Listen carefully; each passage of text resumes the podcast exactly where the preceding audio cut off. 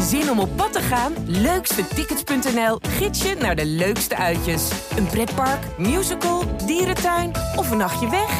Start je zoektocht op leukstetickets.nl.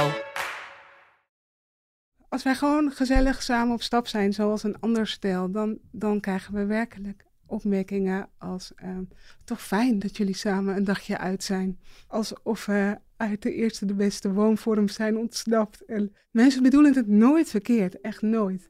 Maar je zou soms het fijn vinden als het iets kleiner werd.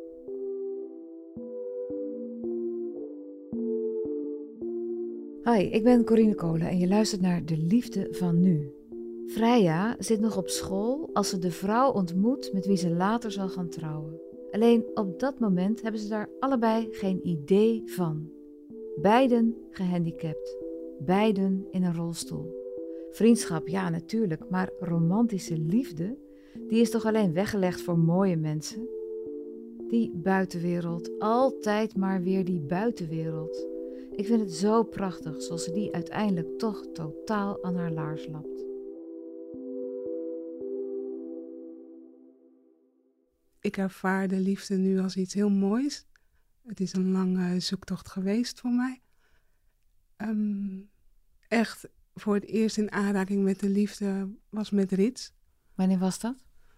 Ik was bijna 18 en zij was 15 jaar. Dus dat was op die leeftijd natuurlijk een wereld van verschil. Hmm. En ik kwam van de Mithielschool. En zij moest waarschijnlijk naar de Mithielschool. En wat is de Mithielschool?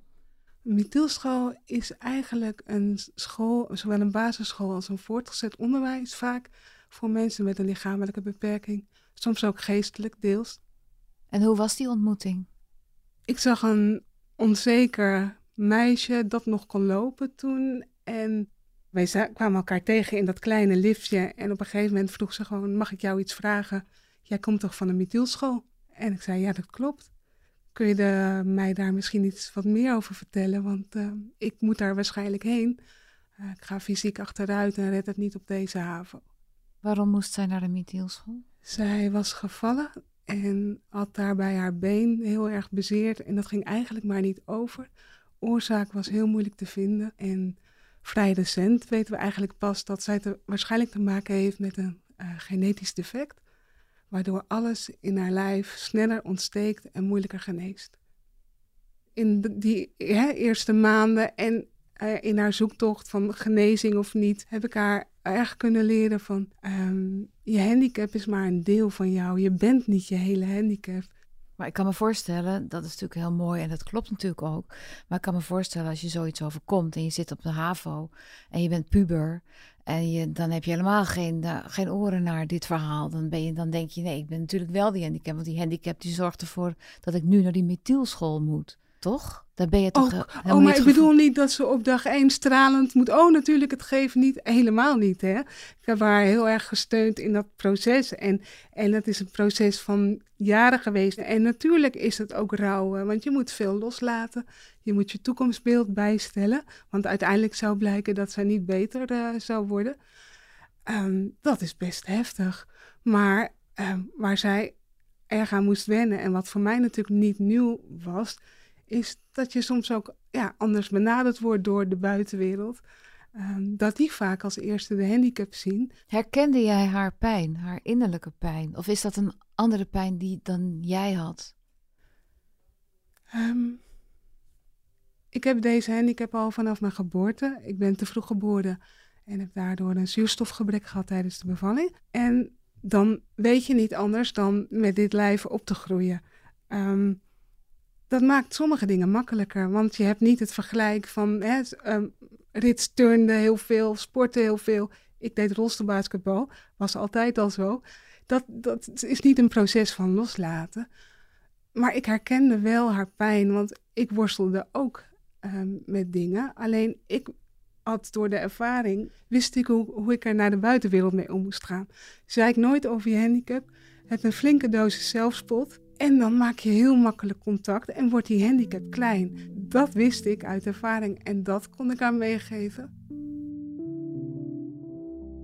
Ik ging op mijn 21ste op kamers wonen in Utrecht. En zij moest noodgedwongen thuis blijven wonen vanwege haar energiebeperking. En waar woonde zij? Stevenaar. En we konden elkaar niet zo vaak zien en vonden dat best jammer. Dus daar verschoof al echt iets.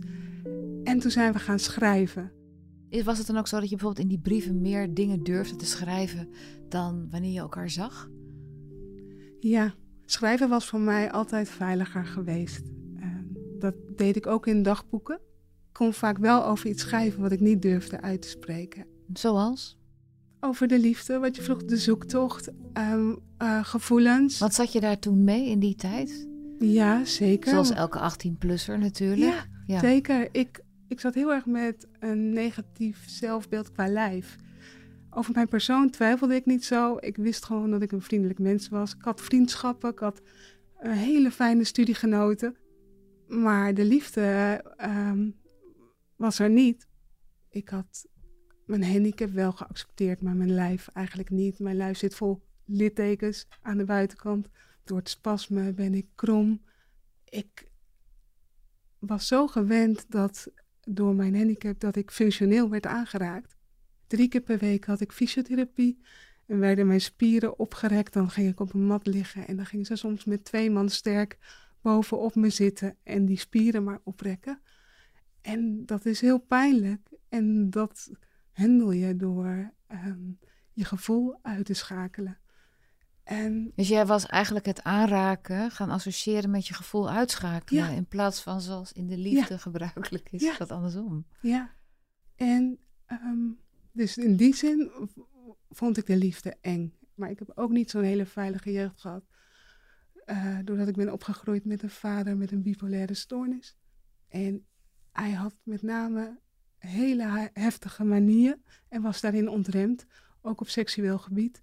Dus hij flapte er allerlei opmerkingen uit, ook over mijn handicap, ook over de liefde. Sommige dingen zijn voor jou en je soortgenoten nu eenmaal niet weggelegd. Punt. Zei jouw vader.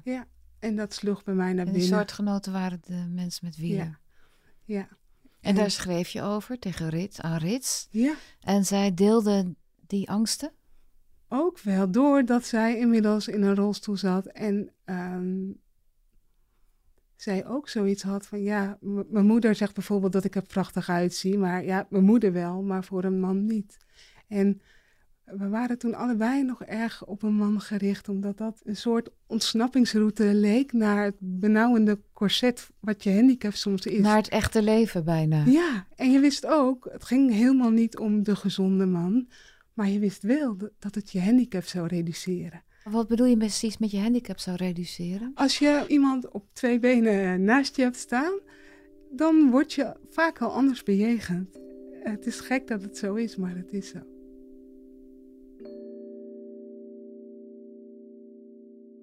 En toen was een keer op een avond, was Rits bij mij in Utrecht op de kamer. Ik zat op een rieten stoeltje tegenover haar en we hadden allebei een kop thee. En we praten over de liefde en over een vriendin van mij die uit de kast was gekomen en dat haar ouders daar heel erg slecht op hadden gereageerd. En dat was voor haar de brug om te zeggen: ehm, Ik ben eigenlijk altijd wel heel nieuwsgierig geweest hoe het is met een vrouw. Hoe reageerde jij? Wat dacht je op dat moment? Ik schrok, Ehm, maar ik zei wel: Ik ook. Die avond hebben wij gevreden. Alleen wilde ik het zo niet eens noemen. Zo eng vond ik alles eigenlijk. Dus noemden wij het op een gegeven moment ons met een hoofdletter. En zij volgde mijn tempo. En dat gaf zoveel veiligheid en zij gaf mij zoveel respect. En ook ehm, alleen al dat zij liefdevol een hand op mijn benen legde. En in het begin ging ik wachten tot het zeer ging doen. Tot het opgerekt zou worden. Of hè, dat was mijn associatie. Ja, zoals met de fysiotherapeut. Ja, maar het mooie is dat je de kleine dingen enorm eh, waardeert en dat iets kleins al heel groot kan zijn. Ja, omdat het ook nieuw was. Ja. Het was natuurlijk allemaal nieuw. Ja. En het is Ja. met je beste vriendin die je heel erg vertrouwt. Ja. Dat is natuurlijk het, mooiste wat je kan overkomen. Zeker qua veiligheid. Ja. Het kon niet veiliger. En Nee. ik wist ook dat het. ehm, daardoor durfde ik eh, met te geven. Maar dacht je, want jij zei ik ook, maar was dat ook zo? Had je dat ook al eerder gedacht? Of dacht je dat pas op het moment dat Rits daarover begon? Ik had het zeker wel gedacht, maar weggedrukt. bijna rationeel, omdat ik dacht, ik wil niet nog meer anders zijn. En toen ik het toeliet, besefte ik ook, ik heb niet alleen maar naar vrouwen gekeken om mezelf met hen te vergelijken en te concluderen dat ik er niet al te best vanaf was gekomen. Ik heb ook naar ze gekeken omdat ik ze gewoon prachtig vond. Na die avond was ik heel blij met die avond, maar ik verbond er niet iets aan voor de toekomst. En ehm, toen mocht ik maanden later voor mijn studie naar Engeland, een uitwisseling, zat ik in Londen. Um, Rits kon mij niet opzoeken doordat ze toen te weinig energie had. En dat vond, vond ze heel erg moeilijk. Dus we schreven nog meer. En toen kwam ik uiteindelijk terug en bezocht ik Rits meteen. En toen zei zij de onvergetelijke vraag: Weet jij zeker of het voor jou eenmalig was? En pas toen kwam er weer een opening en was er vaker ons, maar daar ging echt maanden overheen. Ik kreeg een eigen woning in Utrecht en we hadden het zo heerlijk samen. We konden over alles praten samen. En op een gegeven moment besefte ik, waar, waar ben ik mee bezig? In de zin van, alles wat ik zou zoeken in een relatie, heb ik. Ik wil niets liever dan bij haar zijn. Als ik niet bij haar was, dan miste ik haar. Waarom kiezen we niet gewoon voor elkaar? Er ontbreekt echt helemaal niets aan onze relatie. Wat me ontbreekt is moed. Moed om de ogen van de buitenwereld te trotseren, de opmerkingen. En dat bleek ook wel te kloppen, want mijn ouders hadden daar ongelooflijk veel moeite mee. Wanneer heb je het ze verteld? Ehm, ik kreeg het niet over me, over me. Hoe zeg je dat? Ik kreeg het niet uit mijn strot. Um, Rits heeft uiteindelijk de openingszin gegeven en daarna kwam er wel een boel heisa. Wat sprak ze uit? Er is meer tussen Freya en mij. En aanvankelijk zei mijn vader, we zijn niet blind. En dat was het. En daarna was er heel moeizaam contact. Um, uiteindelijk hebben ze het wel helemaal geaccepteerd. Het mooie was dat we juist bij mijn schoonouders meer problemen hadden verwacht, omdat zij wat geloviger zijn. En mijn schoonvader reageerde fantastisch. Dat opende ook wel weer onze ogen van, je weet soms niet hoe het, hoe het leven loopt, uh, wat de reactie is. Uh, we zien het wel.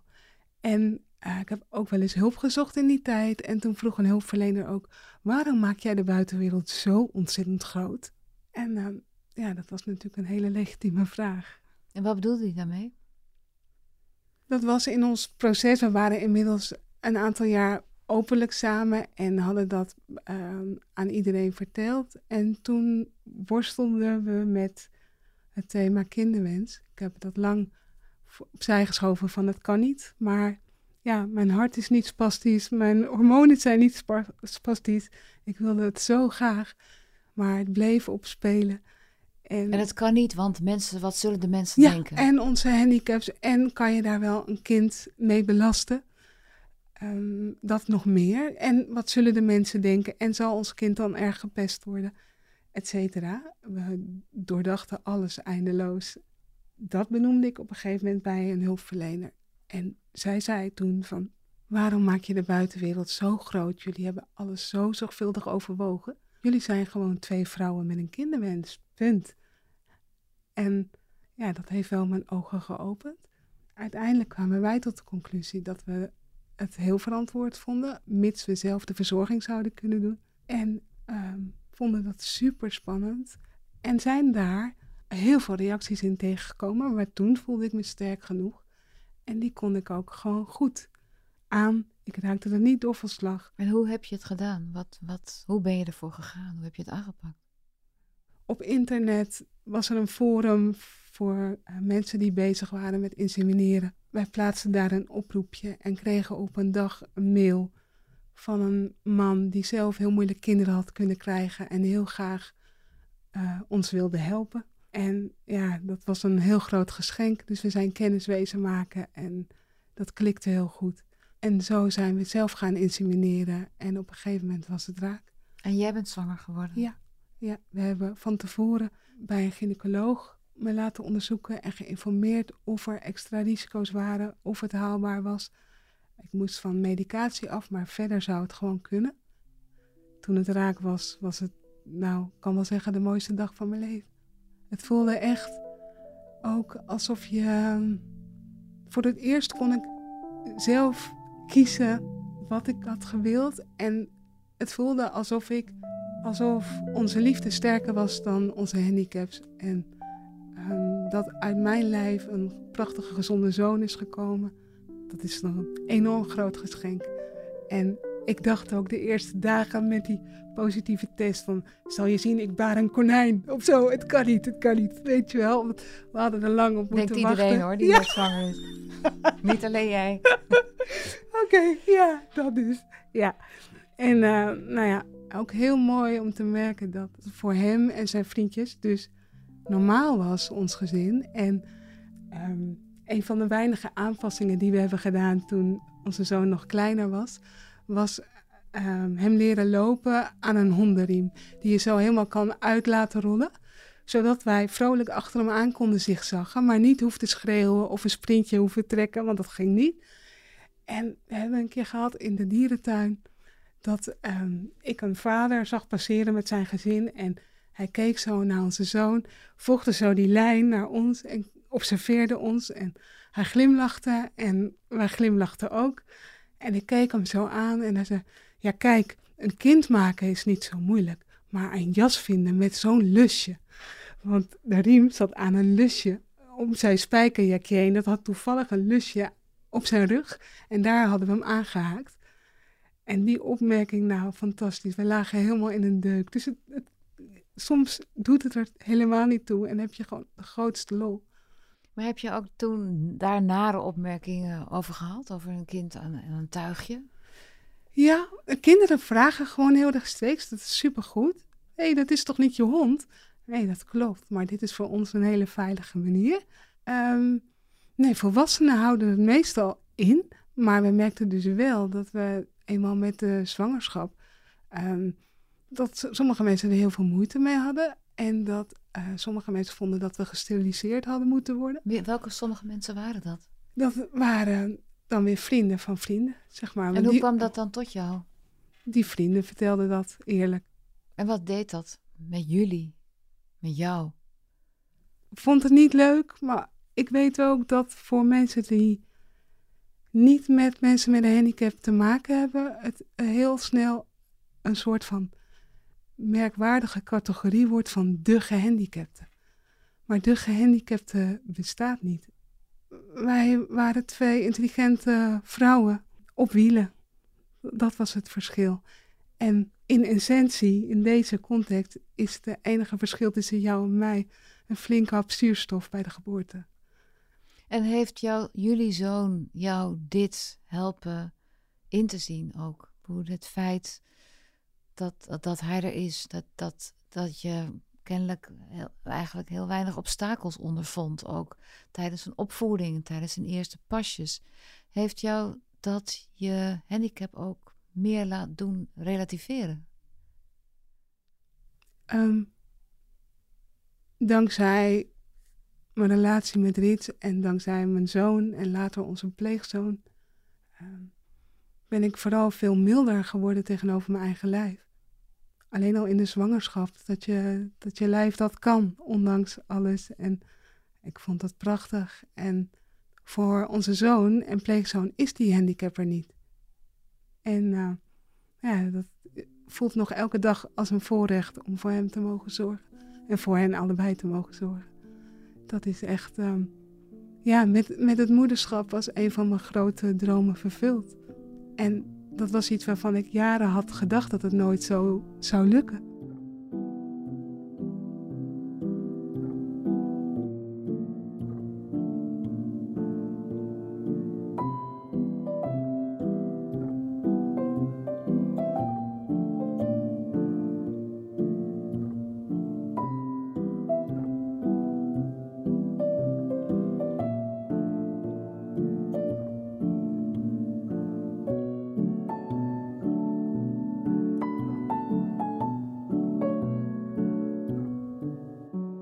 Dit was de liefde van nu.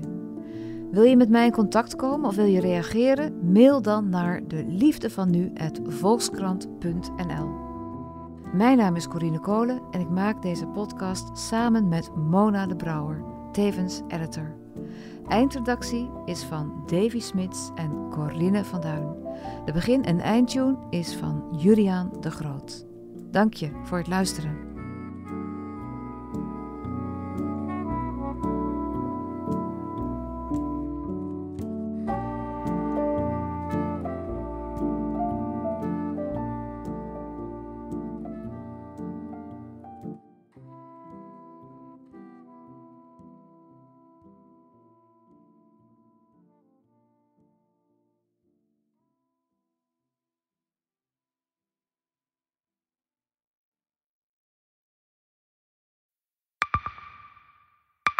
Zijn leven is overhoop gegooid. Plus dat heel veel mensen hem niet geloven. Vrienden niet, die, die denken, ja, hij is gewoon gek geworden. Hoe naar moet dat zijn? Als je vertelt over de meest indringende ervaring uit jouw leven en niemand gelooft dat je het echt hebt meegemaakt. Ja, ik vind zelf niet dat ik het verzonnen heb, maar sommige mensen denken dat wel. Maar hoe kom je erachter of jij je doelwit bent van een geheime dienst? Ik heb ook wel eens meegemaakt dat je het idee hebt dat inlichtingendiensten in je geïnteresseerd zijn. En dan kun je wel heel veel zien, wat er misschien helemaal niet is. Als ik s'avonds nog iets ging eten, dan volgden die mensen mee naar het restaurant. En dan terug van het restaurant naar het hotel. Als zij op een gegeven moment zei, kijk maar uit, want anders word je dadelijk nog ontvoerd ook. Shit, ik moet hier weg. Dat is, dat is niet goed. Nu word ik gevolgd. Een soort Truman Show is het gewoon. Hè? Alsof dat hele straatbeeld voor jou is ingericht. Maar dan wel met bedoeling jou, jou niet door te laten. Dit kan geen toeval zijn. Een nieuwe podcast van de Volkskrant. Mijn naam is Simone Eleveld en samen met Huid Modderkolk ontrafel ik een bizarre operatie van de geheime dienst. Wat het doel ook is, jij verliest het. Ik werd opgepakt, heel lang ondervraagd. Maar hoe krijg je grip in een wereld die zo onderzichtig is? Als je zou liegen, dan zou je niet de meest relevante informatie twee jaar later tussen neus en lippen doorvertellen. Er zal nooit iemand zeggen, oké Bart, ik geloof je. Nooit, nooit. Dit kan geen toeval zijn. Vanaf 3 oktober bij de Volkskrant. Ik weet niet of ik ook alles kan vertellen. Het is echt te bizar. Wat? Ehm, ja. Zin om op pad te gaan? Leukstetickets.nl gids je naar de leukste uitjes. Een pretpark, musical, dierentuin of een nachtje weg? Start je zoektocht op leukstetickets.nl.